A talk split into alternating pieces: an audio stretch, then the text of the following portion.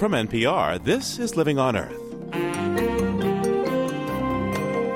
I'm Steve Curwood. In the wake of the first recognized outbreak of mad cow disease in the United States, federal regulators and legislators are scrambling to beef up safety rules for the meat industry. But are they missing the point?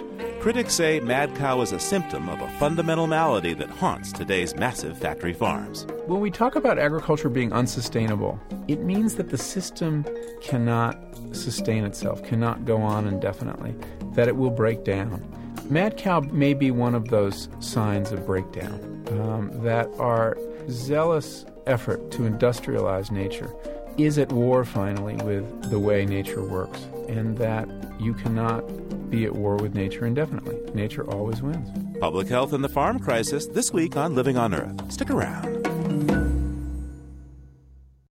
Support for Living on Earth comes from the National Science Foundation and Stonyfield Farm.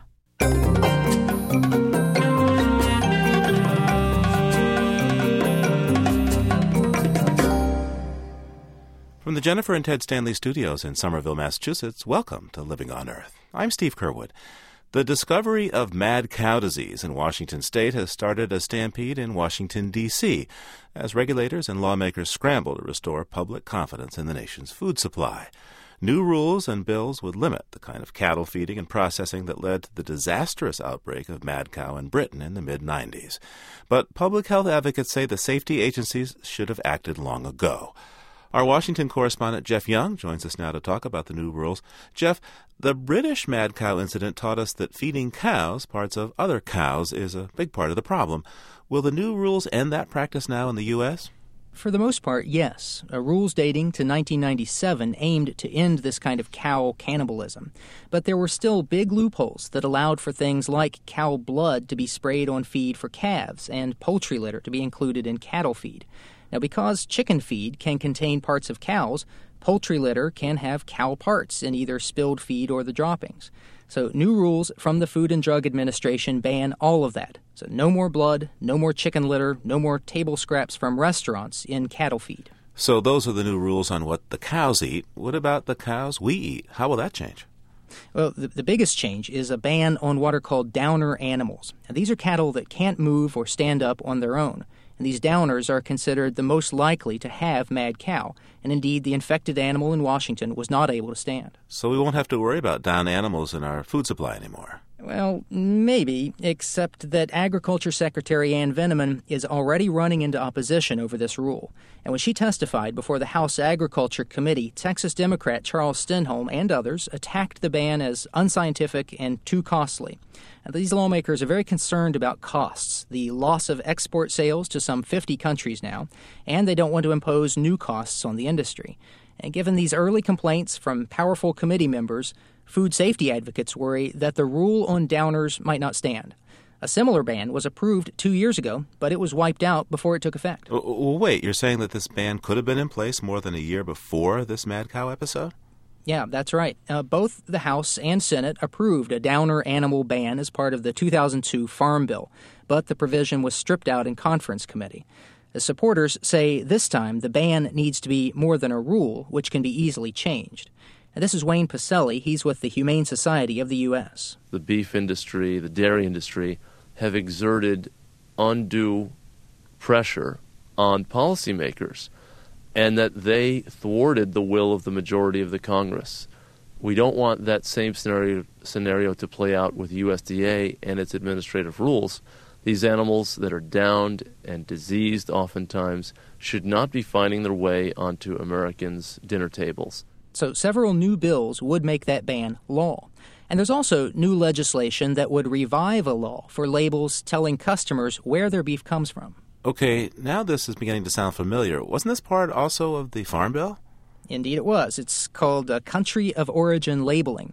Uh, the idea is if a cow spent its life in the U.S., its meat gets a U.S. label, and it also applies to sheep and some produce. This past Congress, it got the president's signature, it's law, but industry lobbied for and won a two year delay in the labeling program. Some ranchers I spoke to say those labels would have helped them in the recent mad cow event because the cow in question originated in Canada, and suddenly consumers wanted to know hey, what country produced this beef that I'm buying? Now, what about testing? What are we doing to catch disease animals before they get to market? USDA has surveillance testing for mad cow. It's targeted at the most suspect groups of animals. Last year, they tested about 20,000 cattle. This year, they plan to double that. But that's out of an estimated 35 million cattle slaughtered.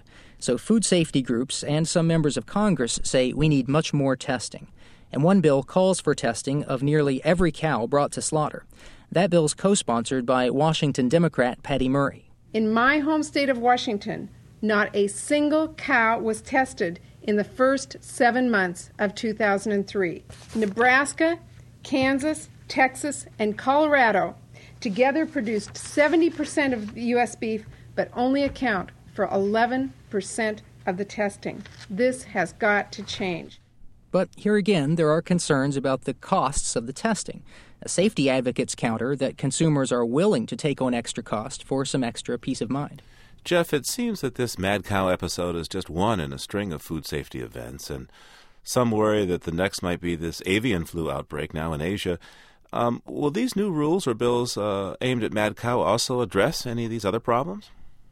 Well, specific illnesses will, of course, require specific responses, but the critics of the food safety program, and, and there are many of them, they very much see a pattern here. And while these new rules primarily target mad cow, the proponents say there would be some spillover benefit for other illnesses. Uh, downed animals, for example, they're downed in their own waste and thus more likely to introduce bacteria into food, so banning downed animals could help there as well. The country of origin labels would not apply to poultry, so it would not better inform consumers who were concerned about something like the avian flu being imported from abroad. But the general idea with that is that the labels would empower consumers with a little more information, at least when it comes to meat and produce. Jeff Young is Living on Earth's Washington correspondent. Thank you, Jeff. You're welcome. Observers of the business of farming say that diseases like mad cow and the avian flu virus are symptoms of the stresses that modern agriculture is putting on animals, humans, and the ecosystem. Joining me today to and the ecosystem. Joining me today to talk about the foibles of factory farms is Michael Pollan. Michael teaches journalism at the University of California at Berkeley. He's also the author of The Botany of Desire and has written extensively about gardening and the production of illegal drugs. But his most recent journalistic obsession is food. More to the point, the food industry, which he's been covering for the past few years for the New York Times Magazine. I call it an obsession because for a story on the American beef industry, he actually purchased a steer for $598 and then wrote about its life from calf to slaughter. Michael, your most recent article was about mad cow disease, and in it you wrote, and I quote you here You can't help feeling that the convoluted new food chain that industrial agriculture has devised for the animals we eat, and thus for us, is, to be unscientific for a moment, disgusting. Michael, talk me through the life cycle of a typical U.S. raised steer. Well, it starts out in a in the old bucolic way, uh, with a pastoral period of about six months, uh, when the the newborn calf is with its mother, grazing on prairie grass as it has been doing for for eons, nursing, eating a little bit of, of grass, in no need of any medication or drugs, and then at six months the animals are typically rounded up and they're brought into um, into paddocks and they're weaned. They're separated from their mothers, and then they are put on a new diet, gradually stepping up every every week uh, of corn. The reason they have to gradually step it up is that cattle have a lot of trouble digesting corn. They weren't designed for that. They're really designed to digest grass. Uh, which is their you know their great gift to an ecosystem in that they can digest this thing that we can't because they have a rumen. And a rumen is essentially a fermentation tank. You know they have a, a four-chambered stomach, but the important one is this rumen. Mm-hmm. And in that rumen, a, a, a resident population of microorganisms goes to work breaking down cellulose and turning that grass into into high quality protein uh, and energy for the animal. Okay, what does it do um, to corn? Well, it goes it goes a little bit kaflooey as soon as you put in corn. Uh, uh-huh. If you put in too much too fast, uh, the animal is apt to get very sick and suffer from bloat and acidosis. These are the common diseases of the feedlot. And the reason is that the corn acidifies the stomach, it cuts down on you know rumination. The uh, we always hear about this process, you know, the, the, the chewing of the cud. Well, that depends on a lot of roughage in the diet. Mm-hmm. And when when the animal chews its cud, one of the things it's doing, besides adding saliva to the mix, which adjusts the pH in the rumen, one of the things it does is it allows the animal to release gas. Uh, it belches. Cows are great belchers. Well, with corn, um, there's a little problem. They uh, the, the, this layer of, of viscous foam forms over the, the stuff in the rumen, and the gas, uh, since they're no longer uh, ruminating, they, they don't have a cud to um, to spit up. Uh, the gas isn't released, and the gas it's fermentation, remember, and, and gas increases, increases, and the and the rumen basically expands like a balloon.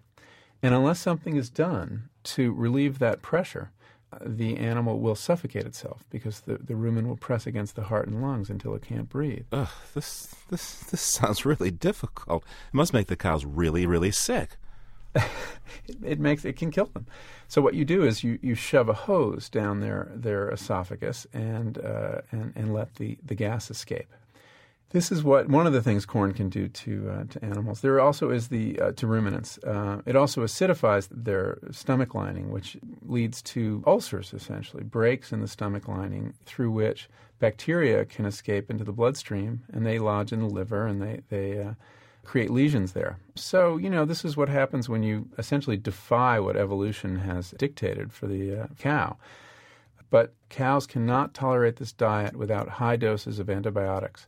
And from the moment, that six month point where that animal goes onto a corn diet, he begins getting a, uh, a daily dose of rumensin, which is a very powerful agent. It kills bacteria and um, basically helps with acidosis and bloat. It also buffers the stomach. And they could not survive without it, I heard from one vet after another. But you see why, as soon as you get them off grass, you, you're on this treadmill where you must start giving drugs and monitoring them with veterinary care so that they don't get sick. Now, this begs the question why do this? Uh, why take them off grass if they're so healthy and happy on grass? And, and the reason is very simple, you know, very simply that time is money. And an animal fattened on grass will take a lot longer to reach slaughter weight. Uh, will take two years at least. Whereas if you put them on this dense, high energy diet of cheap corn, and there's other stuff in it, pro, as we're learning, they're protein supplements and uh, bits of other animals and all sorts of goodies if you put them on this high energy diet, they will you can get them to slaughter weight in 14 months. And that has really been the obsession of the industry for, for several years is to bring down that amount of time it takes to get to slaughter weight. So they, they have to pull out all the stops, and that's also why they give them hormones uh, to speed up their uh, their growth mm. and get them to that slaughter point. I mean, the battle cry of the industry is 1,100 pounds in 11 months, which would be uh, quite extraordinary, but probably isn't far away. The feedlot system does a lot to cows that you've talked about. What does it do to humans?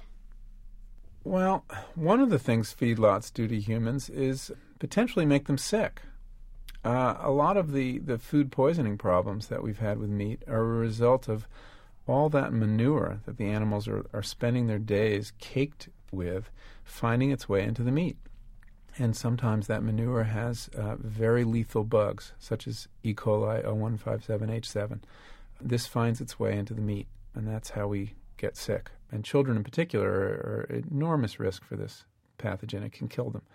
Uh, we've been talking about modern farming practices and why many of them are bad for cattle, but you also write that our agricultural system is bad for humans, too.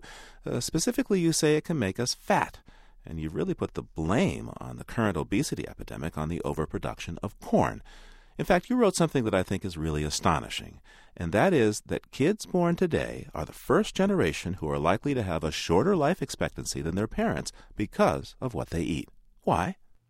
Well, it's a you know it's one of those simple answers to a complicated question. But if you look at all the causes we hear for the obesity crisis, you know our, our lifestyle, how sedentary we are, uh, supersized portions at fast food outlets, our sweet tooth, um, you find behind all that is simply that there are too many cheap calories out there.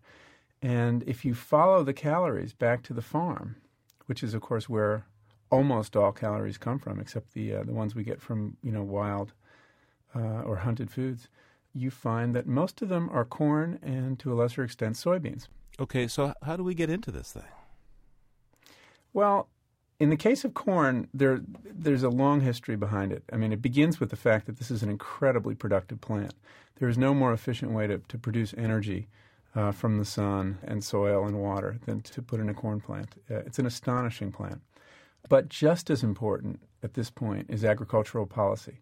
We have a set of policies uh, administered by the USDA that encourages the overproduction of corn by paying subsidies to farmers, by uh, doing nothing to control the overproduction. We used to have a um, a granary into which we put surplus corn, to, and we used to pay farmers not to grow corn, and we used to uh, loan them money instead of giving them subsidies. And by loaning them money, they could keep their corn off the market and, and therefore keep the price up. But beginning during the Nixon administration, we changed those policies. And the reason we did it was there was a secret deal made to sell a, a lot of grain. Uh, the Russians were having a lot of problems with their agriculture and they had a bad harvest.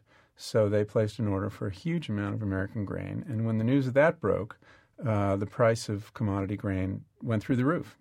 And the price of meat, in turn, I mean, everything depends on grain in our food system, in the industrial food system. So the price of meat soared, and um, uh, chicken soared, eggs, butter, milk.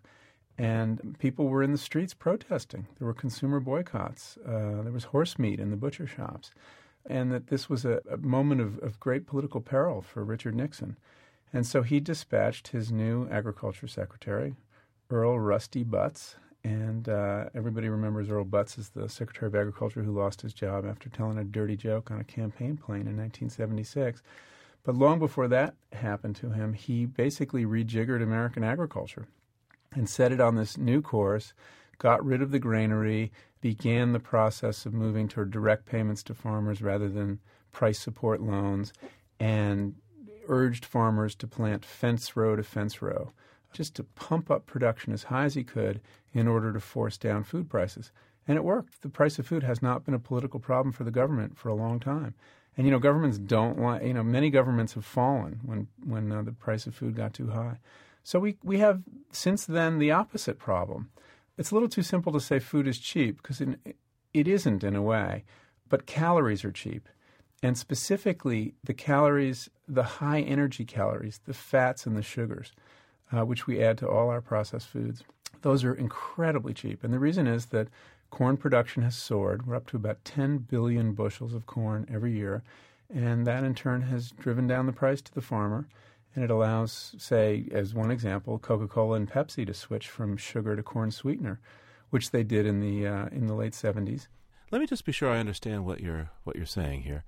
Um, we grow too much food in America, and so we're getting fat because we're growing too much food or too many calories. Yeah, we're growing too many calories and we're selling them too cheaply. You know, the, the problem of food, not just in America, but in the world, is overproduction right now. It's not underproduction there are more people who are overweight than malnourished at this point. Uh, about a billion who are overweight worldwide, and 800 million who are malnourished. Um, the problem with those people, too, is about access to food, not the amount of food. There's food rotting in the granaries in India as we speak. You need money to buy food. And uh, so, although we, we all, the justification for so many agricultural technologies, such as genetic engineering now, is we need to feed the world. Um, well, you know, it's not quite true. I mean, we have too much food right now, and we will for the foreseeable future. If I sit down at a buffet table, there's way too much food for me to eat, and that doesn't necessarily mean that I'm going to get fat. Why does all this food production mean that we're fat? Well, the, you know, it, you have to go back to uh, the history of a, of a marketing gimmick called supersizing, which we've all heard about. It was always thought in the food business that we had what's called a fixed stomach, that we could only eat so much. And it was an, a huge sort of fundamental problem for agriculture because you want your business to grow at a good 10% a year to get anybody's attention on Wall Street.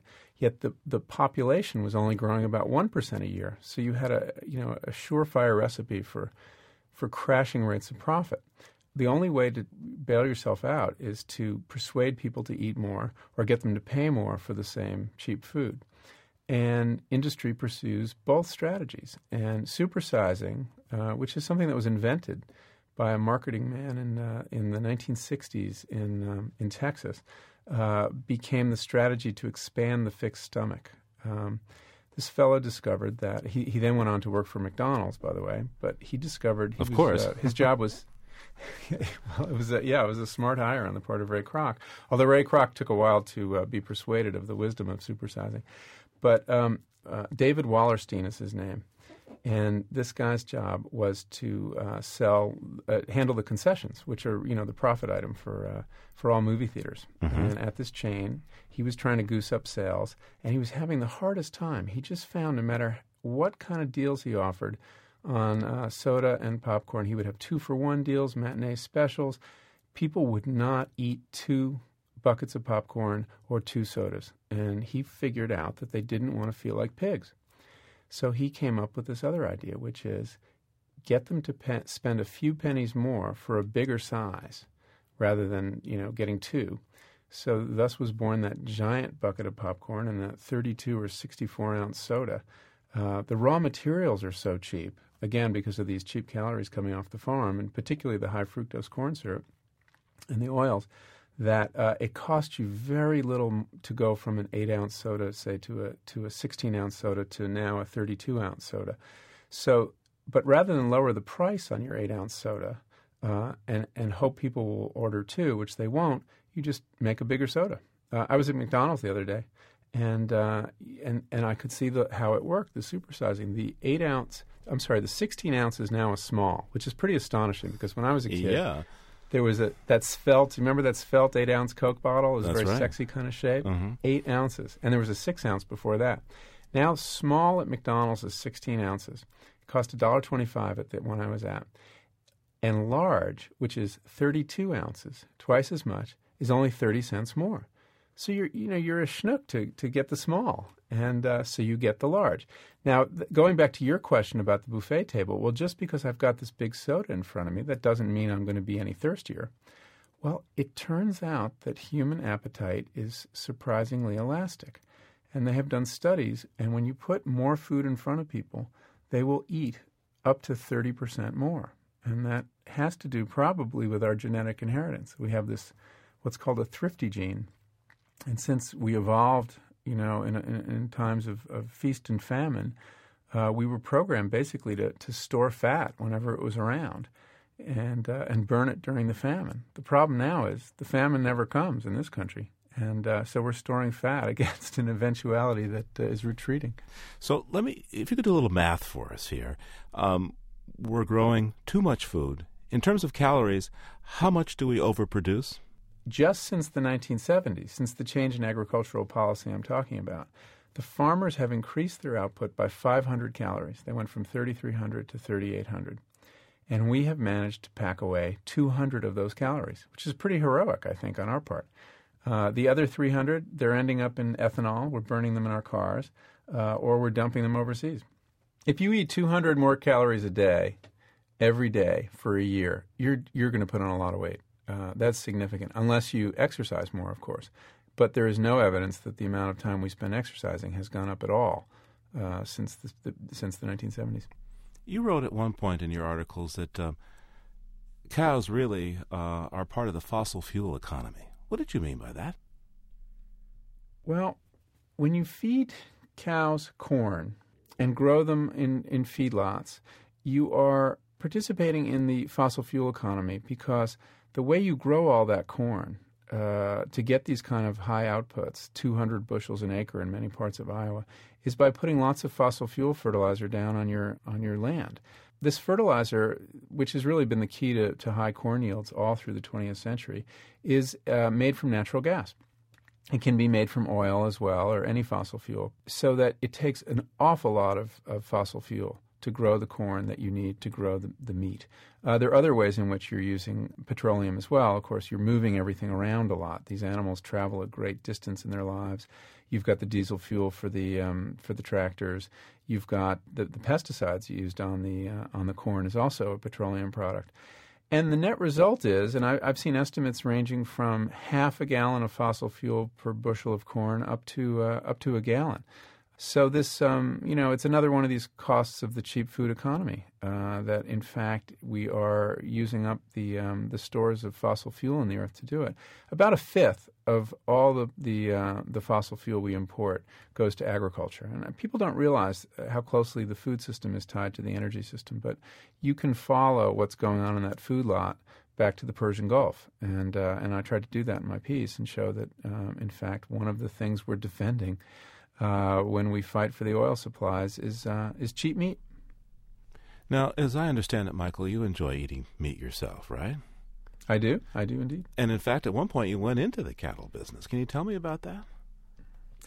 Yeah, I was a, a rancher very briefly and in, in, a very small scale. Uh, when I was doing my research for uh, Power Steer, my article on the beef industry for the Times, I, uh, I, I wanted to follow one animal to kind of dramatize the whole story because it's a very complicated story and very hard to get a handle on. And after I uh, visit, found a rancher, uh, uh these ranchers in uh, South Dakota who agreed to uh, to let me watch how the animal you know, went through its life cycle, they suggested to me, you know, if you really want to understand what ranching is all about, you should buy this animal from us. And I think it was said half in jest, but I realized it would be a very good idea. So I bought the animal, and uh, it was mine, and that gave me certain advantages in telling the story. Um, not least of them was that when I went to visit the feedlot, I could talk to them as a client and not just a journalist. Uh-huh. What was his name? You know, I didn't name him. I was I was concerned that I would create a situation. I would create a little too much uh, sentiment uh, or too much of a sentimental reaction in the reader, who would then be deeply offended when I ate this thing. So I, uh, I, I, called him. I called him by his number, which was five thirty four. So I take it that um, you sent number five three four to uh, his uh, his final uh, his final reward. And um, how did you do? You paid five hundred ninety eight bucks for him. Uh, what did it cost you to feed and take care of him? I was paying a couple dollars a day for his room and board at the feedlot, uh, which isn't a bad deal considering it was an all-you-can-eat situation, and he was eating quite a bit, and he was getting his drugs and he was getting his hormones. Um, in the end, however, I got my check from the ranchers, and I had given them five hundred ninety-eight dollars. They were paying the the feedlot bill themselves as part of their package with with the other ninety-seven uh, cattle and they sent me back a check for $598. It was a complete wash. Um, they had actually lost money on that particular group of cows. Um, the market was uh, was poor. Um, mine had graded well, so they, they, they felt that I should I should come out whole. Um, but on average, they had lost a few dollars on every single animal. So, what has the uh, what, what's been the average return on, on animals coming out of the feedlot over the past couple of decades? Do you think? It comes to about three dollars a head over the last twenty years, which, considering the uh, that these are animals, thousand dollar animals, is a is a pathetically small rate of return. So if you feed them all this corn, you give them the antibiotics, you give them hormones, uh, you transport them, you, you you crank it all to make three dollars. Yeah, you know the the ranchers are in the same trap that that all almost all American farmers are in, which is they've been sold a bill of goods on a very high input agriculture. Uh, that if you buy all the the, the, the, the newfangled uh, chemicals and drugs and technologies, you're going to make more money. And what's happened really is that the, the the profits of American agriculture have migrated to the people selling you the expensive inputs. Uh, it's the seed merchants and the and the pesticide merchants in in, uh, in farming and it's the drug makers in uh, in um, cattle. Uh, so the ranchers have, um, you know, really, um, I think, fallen into a into a trap.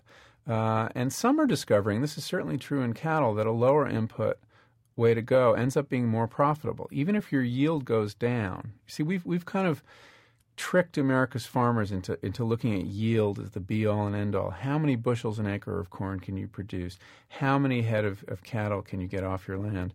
Um, but you know these yields go way up, but the margins go way down. Uh, and in the case of cattle, if you you know had fewer animals and left them on grass, for some people that might end up being a much more profitable formula. These days, we see mad cow disease emerging. Um, first uh, overseas, uh, then Canada, now in this country. Uh, some say that this is an alarm bell that's warning us of uh, the stress we're putting on our ecosystem, the, the, the stresses of having this, this factory farm system, that, uh, that, the, that the economics of our system mean that things like mad cow are just going to happen. What do you think of that analysis? You know, when we when we talk about agriculture being unsustainable, um, if we take that word seriously and don't just throw it around as a, as a as a bit of environmental jargon, it means that the system cannot sustain itself, cannot go on indefinitely, that it will break down. Uh, mad cow may be one of those signs of breakdown um, that our zealous uh, effort to industrialize nature, to reduce it to the molecules, the cheapest calories, uh, is at war finally with the way nature works, uh, and that you cannot be at war with nature indefinitely. Nature always wins. Michael Pollan is author of The Botany of Desire. Michael, thanks so much for taking this time with me today. My pleasure, Steve. Good to be with you. Coming up, hear more from Michael Pollan about the differences between feedlot and grass fed cattle as we head out on the range. First, this note on emerging science from Cynthia Graber. If global warming continues as predicted, songbirds might have to change their diet. It's already known that when plants are exposed to an increase in carbon dioxide, they in turn increase certain chemicals in the leaves known as tannins and phenolics. Caterpillars that munch these leaves have a higher level of the chemicals in their bodies. Scientists at the University of Rhode Island realized no one had taken this research one level up the food chain to look at how this might affect the birds that eat those insects. So the team got a hold of gypsy moth caterpillars from a test forest that was being sprayed with higher levels of carbon dioxide. These caterpillars became food for a group of black capped chickadees. Another group of birds was fed caterpillars with normal low levels of tannins and phenolics. Then the groups were given their choice of which type of caterpillars to eat. Turns out the birds clearly preferred caterpillars with lower levels of the chemicals. Researchers say this indicates that birds in a warmer world might end up with an aversion to gypsy moths, which could then lead to an explosion of the moths, causing widespread defoliation. That's this week's note on emerging science. I'm Cynthia Graber. And you're listening to Living on Earth. Funding for Living on Earth comes from the World Media Foundation Environmental Information Fund.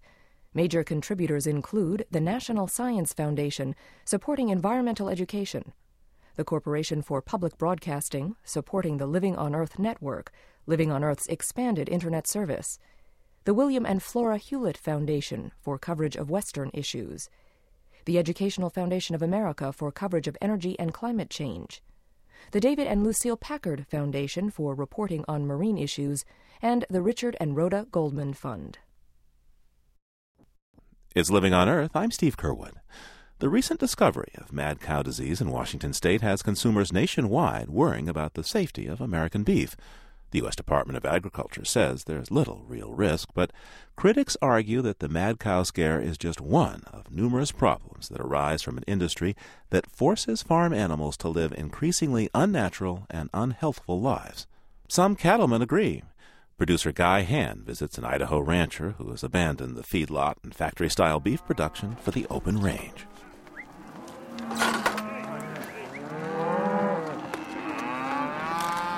On the Idaho Montana border, where Lewis and Clark once walked, rancher Glenn Elzinga is weaning his calves. Sometimes I wonder if they know, you know, it's this time of year and they just get that sinking feeling that this is the day. This is the day we must part ways. Cows bellow in protest as Elzinga shuts a gate, separating mothers from calves for the first time cowpoke lean, his Stetson cocked over a bushy Wild Bill mustache.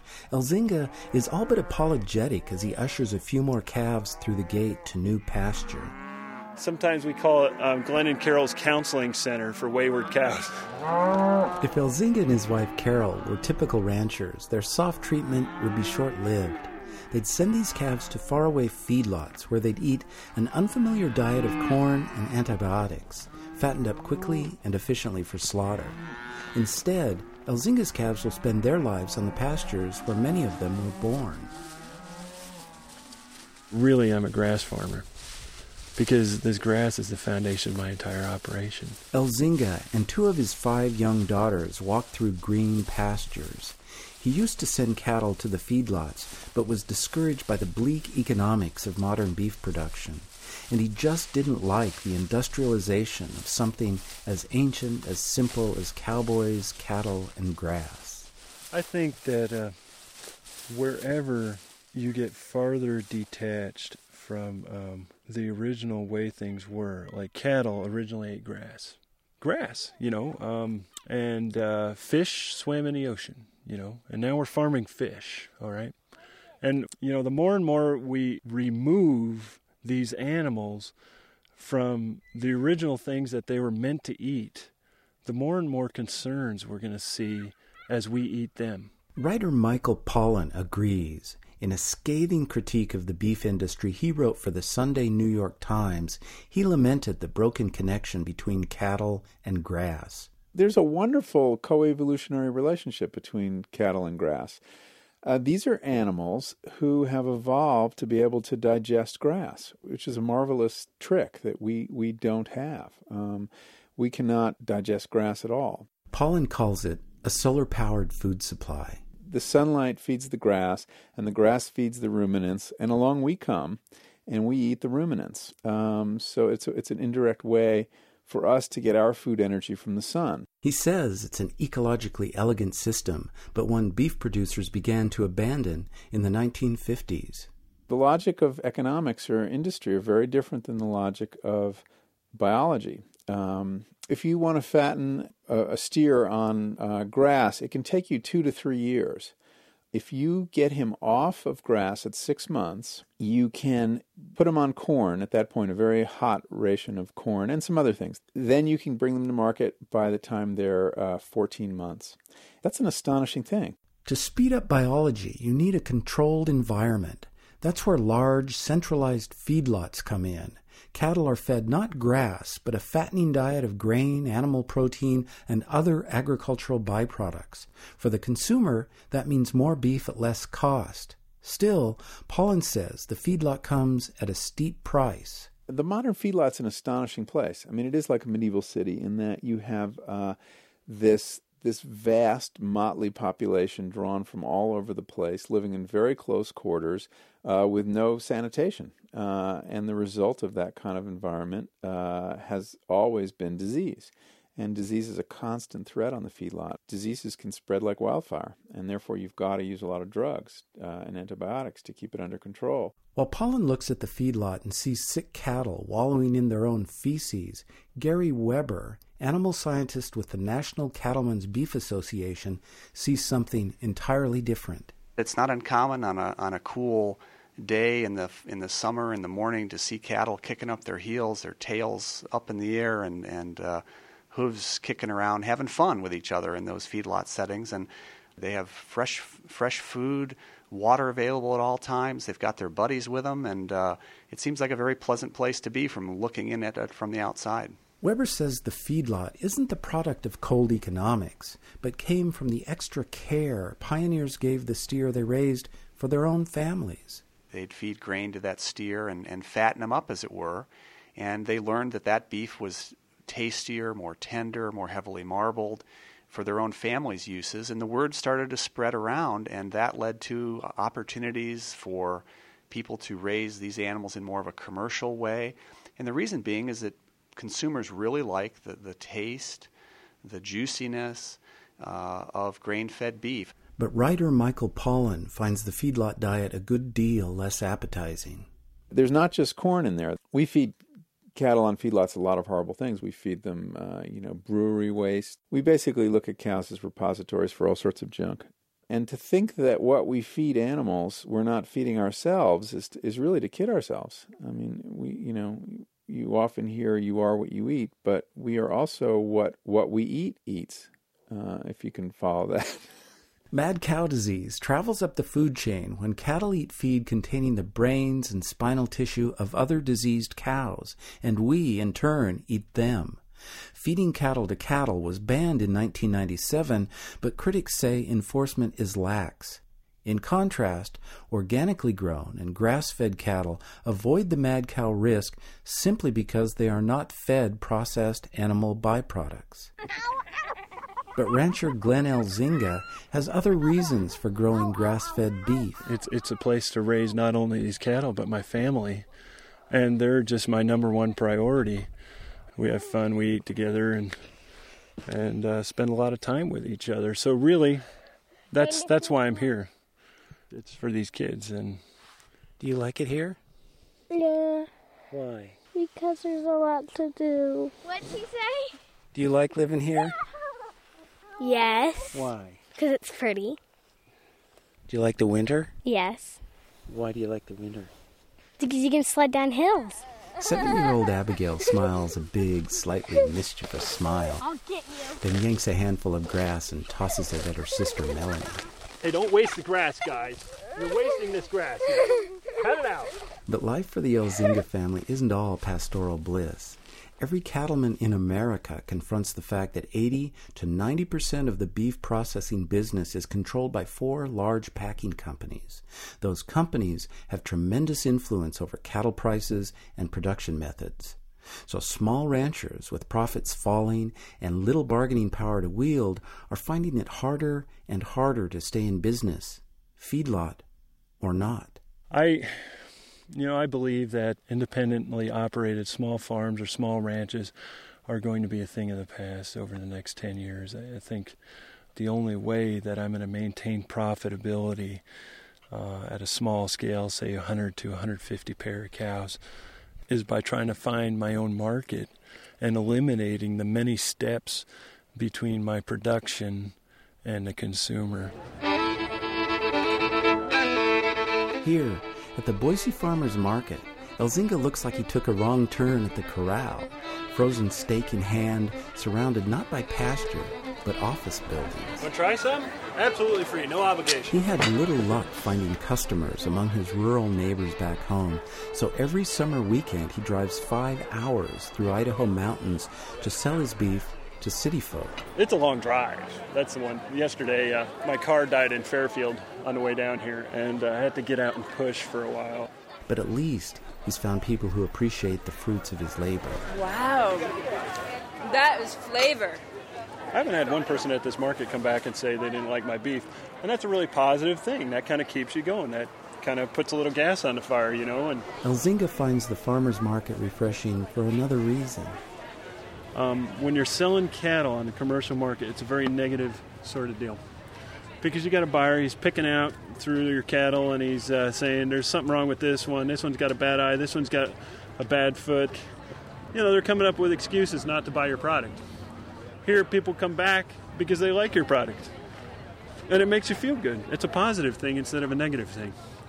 And I like to build a relationship. I like calling people on the first name, you know, and I like it that they know me you know and there's there's just a lot more meaning to that than than shipping my cattle on a truck to Nebraska feedlot to a guy I've never met in my life you know what have you tried before I think I tried the London broil before and it was very very very delicious oh good deal that's Yeah. great Can I set them down? Okay, you set the table. Elzinga's wife and business partner Carol also likes the personal contact of the farmer's market, but that close connection doesn't pay the bills.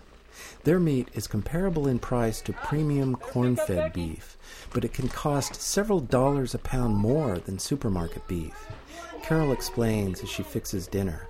You can't sell it at the commodity price. We simply can't compete with the way cattle are raised in mass in feedlots on cheap feed.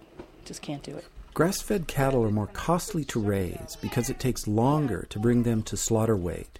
It's also harder to keep the quality of the meat consistent during the winter months when cattle are eating hay rather than fresh grass. I don't know if there's a big enough clientele out there who are interested in what we do to actually make a big enough market to make this a viable income for us.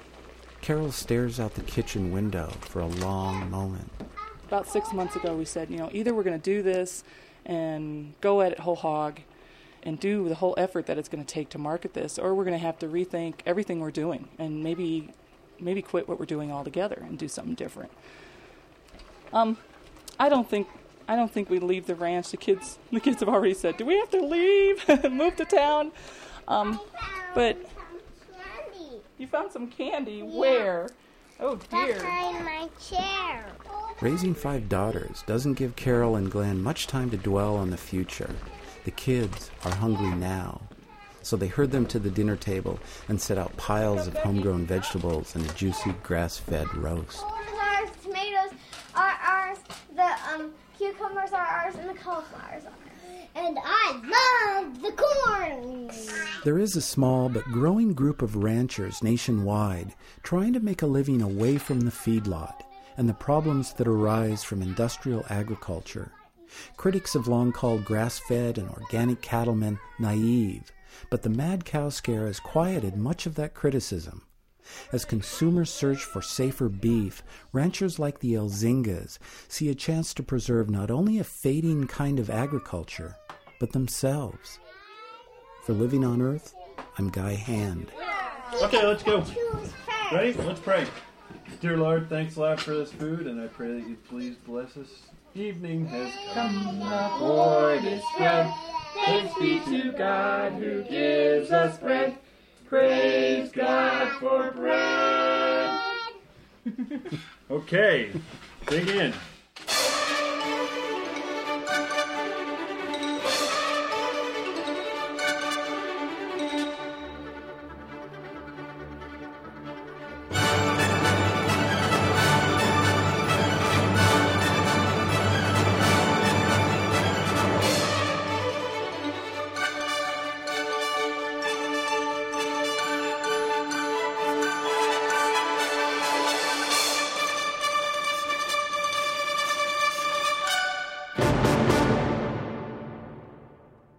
Thousands of years ago, we humans most likely assumed our modern form in the grasslands of Africa and evolved our senses and spirit in the bush. Even today, as biologist E.O. Wilson is fond of pointing out, we prefer to build our houses in spots that our ancient ancestors would approve. We like to be up high, overlooking swaths of open grass or calm water, and it's nice to have some animals grazing peacefully nearby, as they will likely warn us of the approach of a predator or a war party.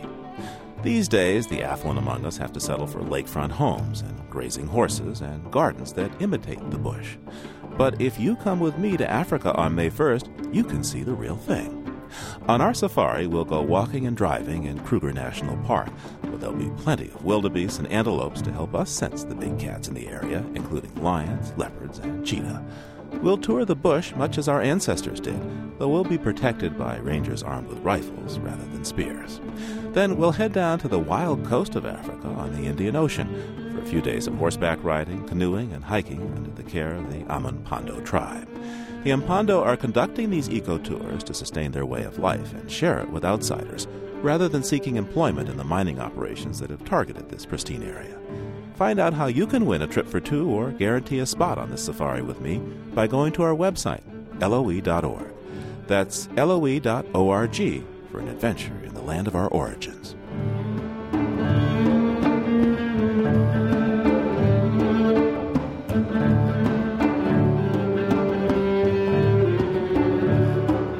And for this week, that's Living on Earth. Next week, for the first time, the federal government is investing millions of research dollars in schools that teach alternative medicine. One of the goals is to jumpstart a long needed dialogue between practitioners of Eastern and Western healing techniques. They might start with a Chinese diagnosis of hypertension. Some, some patients would be diagnosed as having uh, liver fire, uh, and these patients may look like they have red face, red eyes, headaches. Some of the patients may have liver fire with kidney yin deficiency. Others may have um, something called phlegm and dampness. It's the new face of alternative medicine research next time on Living on Earth. And between now and then, you can hear us anytime and get the stories behind the news by going to livingonearth.org. That's livingonearth.org. We leave you this week with Wings Over the Prairie.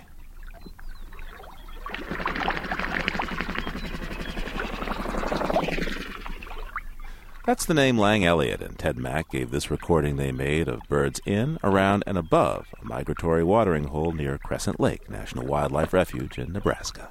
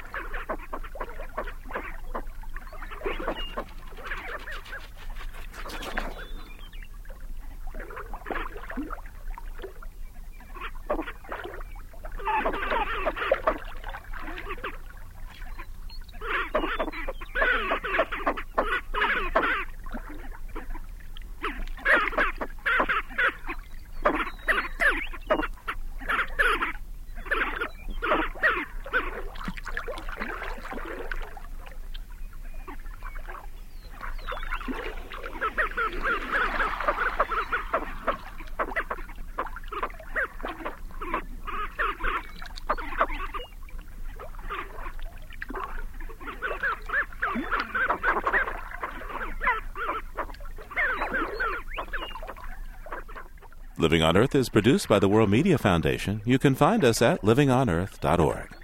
Our staff includes Carly Ferguson, Nathan Marcy, Susan Shepard, and Tom Simon. Al Avery runs our website. Our interns are Christopher Bolick and Nal Taro. Special thanks to Ernie Silver. Allison Dean composed our themes. Environmental sound art courtesy of Earth Ear. I'm Steve Curwood. Thanks for listening. Funding for Living on Earth comes from the National Science Foundation, supporting coverage of emerging science, and Stonyfield Farm. Organic yogurt, cultured soy, and smoothies. 10% of their profits are donated to support environmental causes and family farms. Learn more at stonyfield.com. Support also comes from NPR member stations and the Annenberg Foundation. This is NPR, National Public Radio.